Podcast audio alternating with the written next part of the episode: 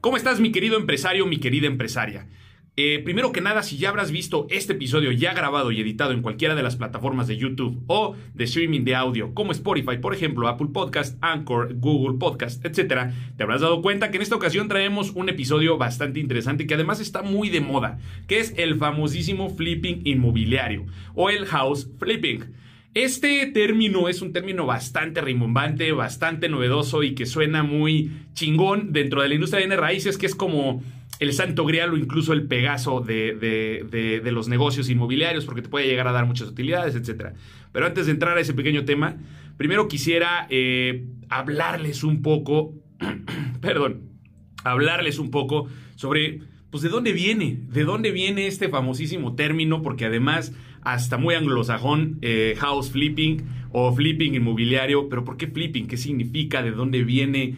cómo se mastica la cosa, Iván. A ver, quiero que tú me platiques. Por eso te estoy viendo en este live en vivo, por eso te estoy escuchando o puse tu video en YouTube y no un video de Luisito Comunica para entretenerme porque me llama mucho la atención y quiero saber.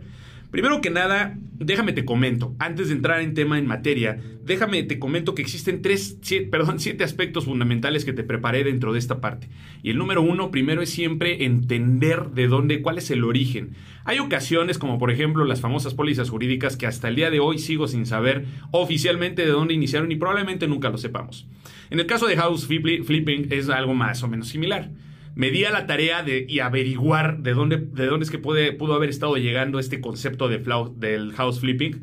Y pues no, en realidad no existe ningún, ¿cómo lo puedo decir? Ningún documento que oficialice de dónde viene, pero es algo que se utiliza muchísimo allá en Gringolandia, en los Estados Unidos. Si tú, si tú te pones a, a buscar house flipping en Estados Unidos, te darás cuenta que existe mucho, mucho, mucho material y mucha información al respecto, pero hay un pequeño pero, más bien no es un gran pero, que tiene que ver con la forma en cómo se maneja el house flipping eh, allá en Estados Unidos, que son cosas total, absoluta y, y completamente diferentes a cómo se manejan aquí en México. Existen muchísimos motivos, todo es diferente, el mercado es diferente, el mercado regulatorio o las, las leyes son diferentes, las leyes fiscales o la parte fiscal de impuestos también es muy diferente. Todo es completamente diferente, pero básicamente hablando como términos de origen, viene de allá, de Gringolandia, de Estados Unidos, es así como, como de, donde, de donde probablemente tenga su origen realidad, en realidad el tema del house flipping. Buenas noches, buenas noches a los que se están, se están uniendo esta noche para que puedan estar viendo este live en vivo y a todo color. Entonces, ese es el origen y de allá, de allá es de donde viene el famosísimo término de house flipping, o de donde por lo menos hizo un poquito más famoso. Ahora vamos a hablar de qué, qué carajos es el, es el house flipping. Gracias, Iván, por la clase de historia. Muchísimas gracias, pero quiero que me expliques cuál es el significado del famosísimo house flipping. Pues muy sencillo. En términos concretos, es comprar, remodelar y vender el inmueble, obviamente a un precio mucho más elevado. En alguna ocasión tuve un, me, mandó un mensaje, siempre se me olvida su nombre, Felipe Jorge, ay, siempre se me olvida mucho su nombre, pero me manda un mensaje que además es alguien que es muy experimentado, dice ser muy experimentado de este tema, que dice, oye Iván, a ver, Tú crees, yo creo que se están confundiendo mucho de la famosa asociación en participación con el, el real house flipping. Yo vivo en una ciudad fronteriza, conozco de Estados Unidos cómo funciona el asunto y créeme que nada que ver con lo que la gente dice que funciona aquí, porque eso se le llama asociación en participación. Yo la realidad es que tengo mi opinión al respecto ahorita se las voy a plantear, ahorita se las voy a decir, pero la realidad es que pues no hay tanta diferencia. O sea, la verdad es que solamente estamos hablando de un mecanismo legal. ¿Cuál es el mecanismo? Pero ahorita vamos a llegar a ese punto. Primero que nada, necesitamos entender en concepto cómo funciona esto. Que otra vez, una vez más, es comprar un inmueble que se encuentre por debajo del valor del mercado y que se encuentre por debajo del valor del mercado porque no se encuentra en las mismas condiciones que el promedio del mercado y que entonces yo pueda remodelar ese inmueble, pueda darle una manita de gato como enchúlame la máquina, pero es con la casa, enchúlame la casa y que después entonces en función de eso pueda levantarle el precio donde se justifique con todo y una utilidad. Es decir, si yo le invierto 100 pesos, que me pueda estar dando 150 o 200 pesos de ganancia bruta para que pueda deducir el gasto que tuve más una utilidad que yo pueda estar esperando. Eso básicamente es en lo que consiste el famosísimo house flipping. Sin embargo, hay muchísimas cosas que te tengo que decir al respecto. Muy buenas noches, buenas noches a todos los que se van sumando poco a poquito. Ahí vamos, ahí vamos sumando los que están presentes aquí esta noche. Eso me lleva al punto número 3. Este episodio va a ser de relativamente rápido y relativamente concreto porque quiero, quiero comentarte y de hecho hubo un preámbulo que no te dije. El objetivo de este live no es darte todas las herramientas, todo el conocimiento, todo de todo relacionado a esto para que tú puedas salir el día de mañana a hacer eh, la actividad del famosísimo house flipping. Esto es nada más para darte un poco de contexto y que tú mismo puedas tener conocimiento al respecto. Mi intención es traer un invitado experto que nos pueda llegar a darle información ahora sí puntual sobre cómo, cómo hacerlo de manera mucho más específica. Aquí te, yo te voy a plantear el panorama general para que puedas entenderlo y después ahora sí en función de eso, ahora sí traemos al experto. ¿De acuerdo? Bueno, como les decía, el punto número 3 del tema de house flipping es, ahora sí, vámonos al tema de cómo se supone yo que debo de estar escogiendo una propiedad. Oye, Iván, entonces me acerco a una colonia, o me acerco a un condominio, me acerco a una privada, donde pues ya encuentro la propiedad más que puedo encontrar y listo. No, no necesariamente o no exactamente así. En realidad la parte más importante dentro de esto es que tú encuentres una propiedad que típicamente se va a encontrar en, peores condiciones que el común denominador o que el producto nuevo que es con lo que se está compitiendo y que tú le puedas, eh, lo puedas encontrar bajo un, un, precio por debajo y fíjate muy bien, este es uno de los primeros datos más importantes, por debajo del 30 o hasta un 50% de su valor de mercado. Ojo, mucho ojo, yo con esto, y perdón que me exalte tanto, pero es muy importante que te quede claro esto. Si la propiedad en el mercado está alrededor de 2 millones de pesos, entonces quiere decir que tú deberías de la, misma propiedad o del, o sea, del tipo, deberías de encontrarla eh, o, o, poder adquirirla, perdón, entre un 30 y un 50% por debajo. Eso significa que deberías de comprar la propiedad entre, si, estás, si traes la calculadora ahí en la mano, pues das números, te vas a dar cuenta que es entre un millón cuatrocientos y un millón de pesos. Eso podría resultar algo inverosímil, la realidad. No te voy a mentir y tú no me vas a dejar mentir, mi querido empresario o empresaria. En realidad es bastante complicado, pero así es como tiene que ser. Sin embargo, la realidad es que tampoco es como que tú puedas encontrar la propiedad por debajo de ese precio es muy probable, o sea, de verdad, a menos que, el propietario le urja demasiado o se le haya zafado un tornillo, no va a promocionar su propiedad un 30% por debajo del valor del mercado y mucho menos un 50%. Aquí la parte más importante que debo yo de decirte es que aquí es donde entra tu habilidad como negociador, donde tú puedas entonces primero entender por qué esa propiedad vale la pena hacer una evaluación del mercado y para esto te recomiendo que escuches uno de los episodios que ya he publicado varios de la industria de bienes raíces donde hablo sobre el pulso del mercado, como diría mi querido socio Pepe Lesgo, eh, tener un ojo clínico sobre el mercado para que puedas entender entonces por qué esa propiedad no se ha desplazado y a qué valor la podrías entonces estar adquiriendo. Ahora sí, cuando entiendes esto, ahora sí te acercas con el propietario y empiezas tu labor de negociación. Eso es un tema muy importante y aquí la habilidad de negociación es fundamental, es titán, debes de tenerla a un tamaño titánico para que realmente puedas empezar con un tema de negociación. Ahora, no significa que necesariamente debas de tener tú el millón cuatrocientos o el millón de pesos listo en la bolsa, pero ahorita voy a hablar un poco de eso. En segunda instancia, puedas entender por qué no se está vendiendo esa propiedad y entonces, ergo, por qué la puedes bajar ese valor, ergo, por qué, cuánto dinero más o menos podrías estar necesitando para poder venderla al, valor del mercado. Pero todo esto es algo que los gringos también le llaman el due diligence. Entonces, si ya estamos hablando de house flipping con términos gringos, vamos a hablar también eh, del due diligence. O sea, básicamente hacer tus investigaciones necesarias para que puedas entender entonces en cuánto se está vendiendo eh, en el mercado esa propiedad, en cuánto la podrías estar comprando tú ya con las mayores negociaciones posibles, que debe ser no menos de un 30%, y en cuánto, cuánto dinero más o menos estimado debes estarle tú invirtiendo la propiedad para que pueda resultar un negocio interesante. Ahora, esto en ciudades como en la que yo me encuentro no es tan fácil, ¿eh? Sí es algo un poquito complicado porque en mi ciudad existe demasiado producto nuevo, existen demasiados desarrollos nuevos. Entonces, eso significa que la realidad es que la gente, aunque tú remodeles una propiedad que puede estar muy viejita, la gente va, va, a preferir típicamente un producto que esté 100% nuevo. Entonces, ciudades como la Ciudad de México, Guadalajara, Monterrey y alguna que otra todavía aquí en México, sí podría ser más susceptible para la actividad de house flipping. Esa es mi opinión. La realidad es que yo no soy tan afín a esta actividad fundamental, pero pues digo, obviamente como un experto de bienes raíces, pues tengo que saber, tengo que dominar el tema para también este, poder trabajarlo tanto como con ustedes que me estás viendo, que me estás escuchando, como con mis posibles clientes que se me puedan estar acercando, obviamente. Y que de hecho ya me han preguntado algún par de veces. Ya ha sido cada vez, está siendo cada vez más grande el famosísimo tren del mame sobre el tema del house flipping. Bueno, eh, muchas gracias y bienvenidos, bienvenidos a todos los que están ahorita conectados. Eh, vamos al punto número cuatro, que es la propuesta y la cuantificación. Aquí es donde, como te decía, debemos entrar en una parte de negociación. Oye, a ver, propietario, yo entiendo que tú estás pidiendo un millón ochocientos mil pesos por tu casa. Tú para esto ya debiste haber tenido una investigación donde sabes que en promedio las casas están vendiendo ahí en, un, en 2 millones de pesos tú entiendes que el propietario entiende que no la puede vender la casa en 2 millones de pesos porque se encuentra en condiciones, pues digamos, no muy buenas. Entonces, tienes que entender que de entrada, esta es una chamba de mucho tiempo, de mucha talacha y de mucha paciencia. ¿Por qué? Porque los propietarios obviamente no te van a aceptar una disminución del precio. Ellos ya le están bajando el 10% por debajo del valor del mercado. Probablemente estén dispuestos a bajarle otro, ¿qué te gusta? 5% tal vez del valor del mercado, pero no, no al doble. Eso definitivamente ni de broma. Sin embargo, con el tiempo, tu, trabajo, como decía, es un, ese es un trabajo de tiempo, este es un trabajo de mucha paciencia.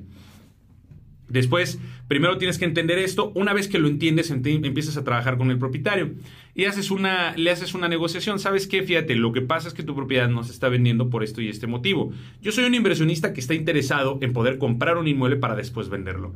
Ese debe ser tu argumento base de inicio, la bandera con la que debes de llegar. Si tú llegas con tu argumento súper sofisticado de, mira, es que house flipping y participación y esto y lo otro, te van a mandar a volar, pero mira, así de volada te van a mandar a volar. Entonces, lo más importante es que tú puedas llegar con tu bandera de soy inversionista y después vas trabajando un poco sobre esto. No quiero desviar demasiado la conversación sobre este, este lado, porque si no nos vamos a echar un podcast de, dos, de 12 horas. Y ya les he hablado en otras ocasiones sobre temas de venta, sobre temas de negociaciones. En segunda instancia, cuando tú hagas la visita a la propiedad, debes hacer lo que se le llama un famoso levantamiento. Ya sea que tú tengas conocimiento al respecto o le puedas hablar a algún amigo o algún asociado, ingeniero o arquitecto para que te ayude a hacer el levantamiento del inmueble y puedas hacer la visita y digas, ok, ya más o menos a ojo de buen cubero, ya puedo hacer una cuantificación que voy a necesitar 50, 100, 200, 300 mil pesos, un millón de pesos para remodelar, depende de qué tan, de qué tan madreada se encuentre la casa y cuál sea el valor comercial de la propiedad. No es lo mismo una, una, casa de un millón de pesos a una casa de 15 millones de pesos, obviamente, ¿no? En en quinta instancia, ahora sí, ya que tenemos todos estos elementos de los que te he estado hablando, nos vamos a ir a la parte del convence y da certeza jurídica al propietario del inmueble. Ya ni siquiera hablemos de un posible inversionista que puedas estar necesitando, porque tú no necesitas tener los 100 mil pesos o los 500 mil pesos, este... Perdónenme, me distraje un momento, que, tú, que, que, que la casa necesite para la remodelación. Vamos a hablar ahorita nada más a nivel de propietario. Ahora sí, como te decía en un principio, tú no vas a llegar con la intención de es que mira house flipping y entonces quién sabe qué y mira bien rimbombante y vamos a hacernos millonarios todos. No, tú eres un inversionista. Llegas, vas a llegar con tu bandera de inversionista. Yo soy un inversionista, déjame veo. La verdad es que la propiedad creo que no lo vale. Vamos a hacer una negociación, la negociación más baja posible, ahí te vas a quedar en tu punto. Vas a intentar bajarle por lo menos hasta un 15 o 20% de, de, del valor comercial en, en el mejor de los casos. Y ahí te vas a quedar en, la parte de la, en esa parte de la negociación. Una vez que tú vayas encontrando un sí respecto al 15 o preferiblemente el 20% del valor comercial, entonces ahí te paras tantito, te das tu espacio, te regresas a hacer la parte de la cuantificación y ahora sí un poco más específica para saber qué tan grande va a ser la necesidad de inversión sobre la propiedad y en función de eso determinas si tu tope debe ser del 30 o puedes, o tiene que ser incluso el 40, el 35, el 50%, porque eso te va a decir qué tanto más tienes que negociar. Una vez que suceda eso, y vamos a imaginar que debe ser el, 30%, no estás tan lejos, ya pudiste, eres un buen negociador y ya pudiste llegar al 20% por debajo del valor del mercado.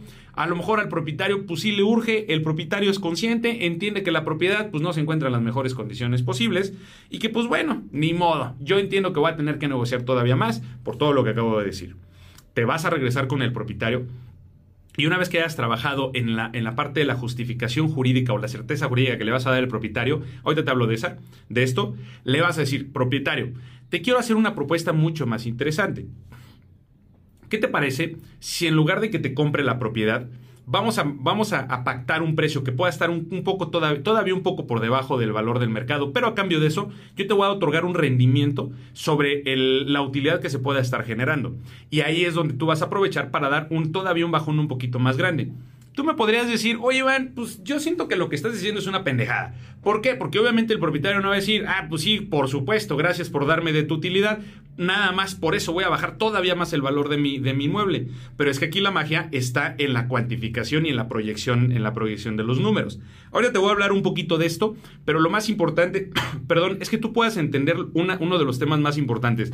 Que al final es la misma gata, no más que revolcada. Si tú le ofreces un rendimiento porcentual al, propietario de la casa, quiere decir que el valor, del, el, valor de la utilidad con respecto al valor del inmueble que tú estás tomando debe de darte, de cuadrarte los números. La otra alternativa es que tú le ofrezcas un valor un poco más elevado, pero que no lo participes o lo participes menos en la parte de las utilidades que te está dando. Y de hecho, por aquí anda mi queridísimo Brandon Ángulo, que este de hecho es uno de los expertos y que además pues, este, entrevisté hace poquito sobre el tema del el famosísimo house flipping.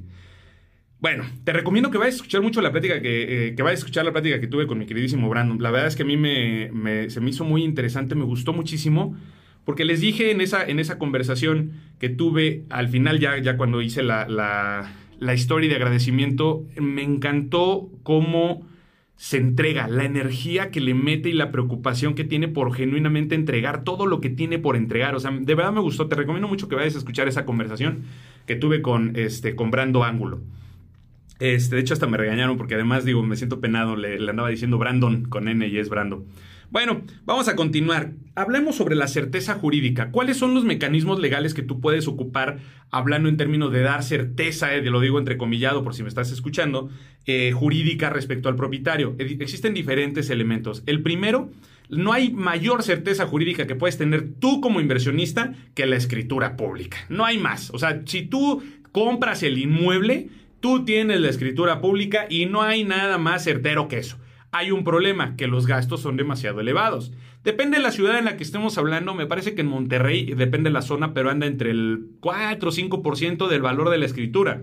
En una ciudad como la mía, está alrededor del 8.5% del valor de la escritura o del valor del inmueble, del valor de la operación. Es demasiado dinero.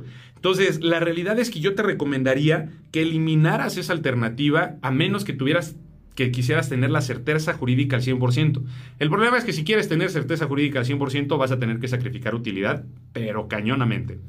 Ahora, existe otra, que es la famosa asociación en participación, la que te mencionaba al inicio de este episodio. La asociación en participación es básicamente eso, es un tipo de contrato donde se asocian dando participaciones de, para, para, el, para el objeto del contrato en sí mismo. Entonces, Aquí, esta es una de las que más se utilizan, es una de las que más pueden estar recomendando. Eh, pues sí, yo creo que sí. Pero la verdad es que tampoco es la alternativa más indicada porque es de las que menos certeza jurídica que te pueden estar dando la asociación en participación. ¿Por qué? Hay un principio muy grande de esto.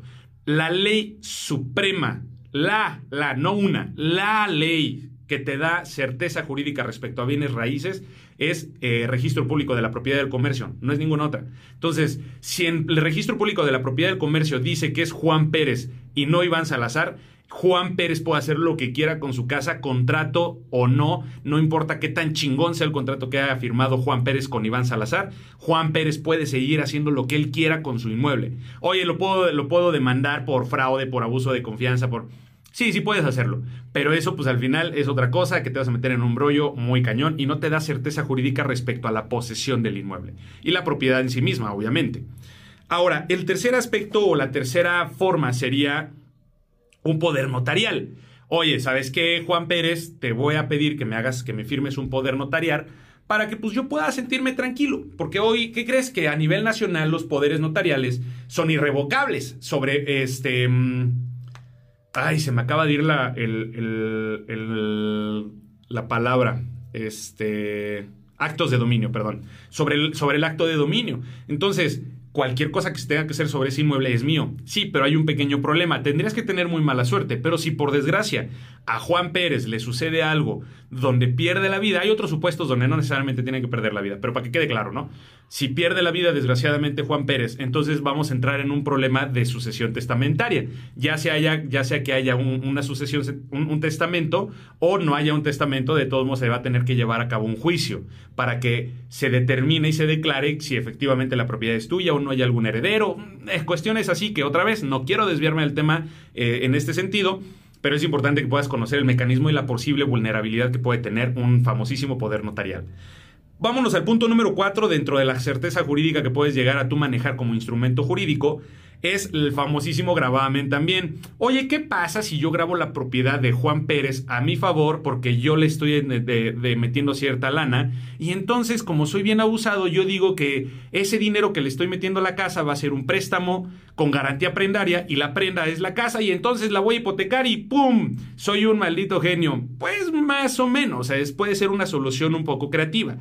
Pero la realidad es que finalmente sigue siendo la misma circunstancia. Aunque hay un gravamen, aquí hay un tema muy importante que son los acreedores. Y que tú no sabes si ese propietario, Juan Pérez, tiene algunos otros acreedores de los cuales tú no sepas, pero que sí tengan privilegio en derecho para cobrar cualquier deuda y que tomen la propiedad antes que tú. Si me explico, aquí estoy, a lo mejor vas a decir, órale, wow, wow, wow, como dirían los Simpson, tranquilo cerebrito, creo que me estás hablando de muchas cosas muy complejas. Y otra vez, como yo lo dije muy al principio del episodio, el objetivo de este episodio, valga la redundancia, no es decirte cuál es el camino correcto o el que debes de estar trabajando. El objetivo de esto es brindarte un panorama con las generalidades suficientes para que puedas entender el concepto de lo que es el house flipping, las posibles vertientes, las posibles aristas que puede estar teniendo este mismo. Entonces, una vez recordado eso, le voy a dar un pequeño trago a mi vasito de agua Una vez recordado eso, vámonos entonces al punto número 6, que es generar un modelo de ganancias contra costos y eso impactarlo contra los flujos de efectivo. Como te decía hace un momento, si tú vamos a manejar un ejemplo de una casa de 2 millones de pesos, imagínate que lograste reducirla a un 30% del valor y que eso significa que entonces la casa vale eh, o la puedes, tú la negociaste un millón trescientos mil pesos. Excelente. Una vez que hiciste esto, también cuantificaste que vas a necesitar 150 mil pesos. Vamos en 1.450. Y que tú la puedes vender en, en 2 millones de pesos. Pero ¿qué crees que eso no es todo? También hay otro tipo de costos, como la comisión de venta, por ejemplo. Hay otro tipo de costos, como la parte de la gestoría por los trámites, por ejemplo. Entonces, este tema es sumamente importante que tú puedas cuantificar bien y puedas entender la cuantificación perfecta de todos los costos en los cuales vas a estar incurriendo.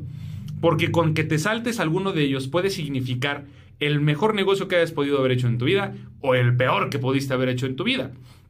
Es muy importante que lo impactes y, además, en segunda instancia, que todo esto otra vez lo vuelvas a impactar sobre la parte de los flujos de efectivo. Es decir, cuánto dinero va a salir, cuánto dinero va a entrar y en qué momento. Para que puedas determinar si tienes la capacidad para comprar el inmueble o tienes que entonces negociar una, una una aportación del inmueble, además de buscar un capitalista que te pueda aportar el dinero, cuánto le vas a ofrecer a esa persona, qué rendimiento te vas a quedar tú, cómo se van a repartir las utilidades, cómo se va a solicitar el dinero, cómo se va a clavar el dinero. Todos estos elementos es muy importante que lo hagas. Ya lo platiqué justamente en mi, episodio anterior, en los famosos estados financieros pro forma no pro fórmula, como alguien, alguien lo ha escuchado que lo dice. Son estados financieros pro forma. Entonces, básicamente lo que tienes que hacer es un estado financiero pro forma. Y así vas a poder entender, una vez más, los flujos de efectivo tanto de entrada como de salida para que puedas saber qué tan negocio va a ser ese negocio. Ahora sí, esto me lleva al séptimo punto, que es el, el último punto y después voy al cierre de este episodio. Que es, ok, pero ¿y yo cómo voy a ganar, Iván? O sea, e, eso está interesante, pero pues si me estás diciendo que si no tengo la lana, porque probablemente no la tenga, y de hecho lo mejor es que no tengas que tener los 18 millones de pesos para comprar el inmueble, remodelarlo y no sé qué, porque si no, pues qué chiste, mejor compra terrenos y construye, ¿no? Es lo, es lo más mejor y ahorita, y ahorita caigo a esto, ¿no?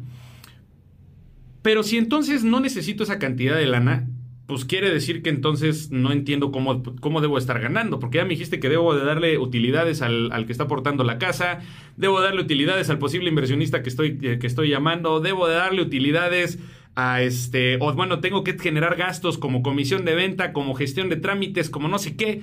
Y entonces, pues, ¿dónde estoy yo? Yo básicamente voy a ser un pobre güey que pues va a estar ayudando a 18 personas, pero yo no me voy a llevar ninguna lana. Pues no. Un tema, aquí algo de lo que tú tienes que entender y es algo que yo ya he platicado en, desde mis primeros episodios. De hecho, un dato, un pequeño dato curioso, este episodio cuando se publique el miércoles de la próxima semana será el episodio número 50. Ya traemos 50 episodios encima, eso de verdad a mí me tiene con un gusto impresionante. Bueno, Una de las cosas que dije en mi primer, desde mis primeros episodios es que es muy importante que tú entiendas lo siguiente. Si mientras más lana tengas, menos vas a necesitar tú trabajar para que, para que esa lana se haga más lana. Si tú tienes mucha lana y además trabajas, vas a multiplicar por n esa cantidad de lana que tú tienes. Pero no es necesario. Esa lana puede empezar a trabajar por ti misma. Te recomiendo que escuches mi episodio de finanzas personales porque aquí hablo mucho de los ingresos pasivos. Bueno, Mientras menos lana tengas, ¿qué crees? Vas a tener que trabajar un chingo. Y mientras menos lana tengas, más vas a trabajar. Y mientras más trabajes, más lana vas a hacer. Es un círculo virtuoso. Sin embargo, entonces, ¿por qué te digo esto? Porque debes muy importante que tú entiendas cuáles son los conceptos en los cuales puedes generar lana. Número uno, comisión de ventas. Cuando tú estás buscando la casa, tú puedes cobrar una comisión total del 5% o parcial del 2.5% si es con otro asesor, y ahí tienes tu primer punto de ingreso. Número 2. ¿De dónde más puedo conseguir lana? Pues muy fácil. De la gestión de los trámites. Acuérdate que los gestores generan un costo, un cobran una lana, no son la madre Teresa de Calcuta como cualquier otra persona que tiene alguna actividad económica. Entonces, buenas noches, buenas noches, ya, ya están sumando medio tarde aquí, ya estamos empezando a llegar al final del episodio, pero pásenle, bienvenidos, espero que puedan cachar lo mejor que se pueda. Ahora, la parte de la, de la gestión de los trámites, también esta puede llegar a ser y aquí puedes estarlo sumando junto a la comisión de la venta también la, gestión de los trámites. Número tres, el famoso fee de desarrollador. Es decir, esto es un concepto que de hecho en, algún, en uno de los episodios que te platiqué sobre desarrollos inmobiliarios ya te platiqué sobre este concepto.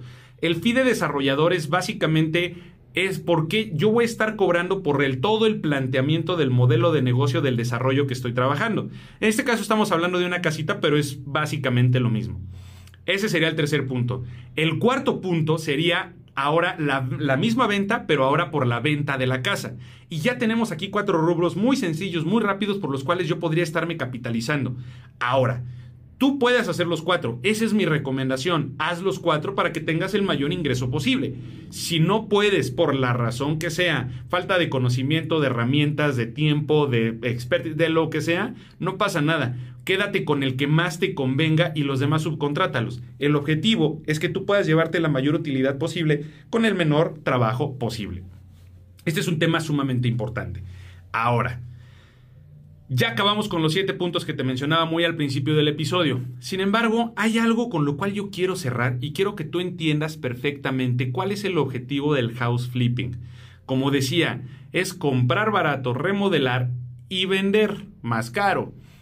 Si tú, en el momento en el que pienses que el house flipping es tirar muros, reconstruir la casa completamente, no estás entendiendo un carajo de qué significa el house flipping. El house flipping, y a lo mejor podrías decirme, Iván, ¿por qué no empezaste por este lado? No, porque quería que fuera un cierre, porque quiero que quede completamente claro. Por eso es lo último que te digo. Porque quiero que te quedes con este mensaje muy claro y muy contundente. El house flipping no tiene nada que ver con construcción sólida a lo mejor dentro de la casa tú determinas que tumbar un muro sería lo más indicado, construir un medio murete o incluso un muro completo podría ser lo más indicado. Pero ya, es no es generar construcciones duras, no es hacer obra dura, es únicamente remodelación. Déjame mejoro el piso, déjame manejo este tipo de piedra en la fachada, ¿Qué te parece si repintamos todo el inmueble? ¿Qué te parece si cambiamos un poco el tema de los azulejos? Cambiamos la cocina. Ahora, para esto es muy importante que puedas entender que existen tres tipos o arquetipos de personas. Los dark, perdón, los kitchens, que son personas que toda la casa, incluso si se han dado cuenta, si prestan atención, si de verdaderamente te dedicas a la, industria de bienes raíces, me vas a dar la razón con lo siguiente. Existen casas cuyos modelos arquitectónicos giran en torno a la cocina. Son cocinas preciosas y que incluso tienen una isla este, una isla, tienen una barra enorme, se integran con el jardín o con la terraza, etc. Estos son los famosos kitchens. En segunda instancia son los sociales. Es decir, aquí a cambio, a, diferencia de los kitchens, todo el, eje gravitatorio de la casa gira en torno a los espacios sociales y ocultan lo que no sea social. Es decir, se vuelven, las habitaciones se vuelven muy privadas, les comprimen espacios, les quitan un poco de presupuesto, esconden un poquito la cocina para darle mucha fuerza y mucha iluminación a, a las zonas sociales. Sala, comedor, estudio, sala de televisión, etc. Terraza, roof garden, bla, bla, bla. Ahora, existe el tercer tipo, que son eh, los, los rooms. O sea, que les dan mucho peso a las habitaciones, donde eso significa todo lo contrario. Muchas veces cada habitación tiene su propio baño, las habitaciones son muy grandes, los closets son magníficos, tienen espacios que están considerados para que pongan su escritorio, no, una cosa maravillosa. Entonces, tienes que entender cuál es la naturaleza que es de esta casa, cuál mercado te estás dirigiendo para que puedas entender esto y sepas hacia dónde puedas estar abarcando la mayoría del presupuesto.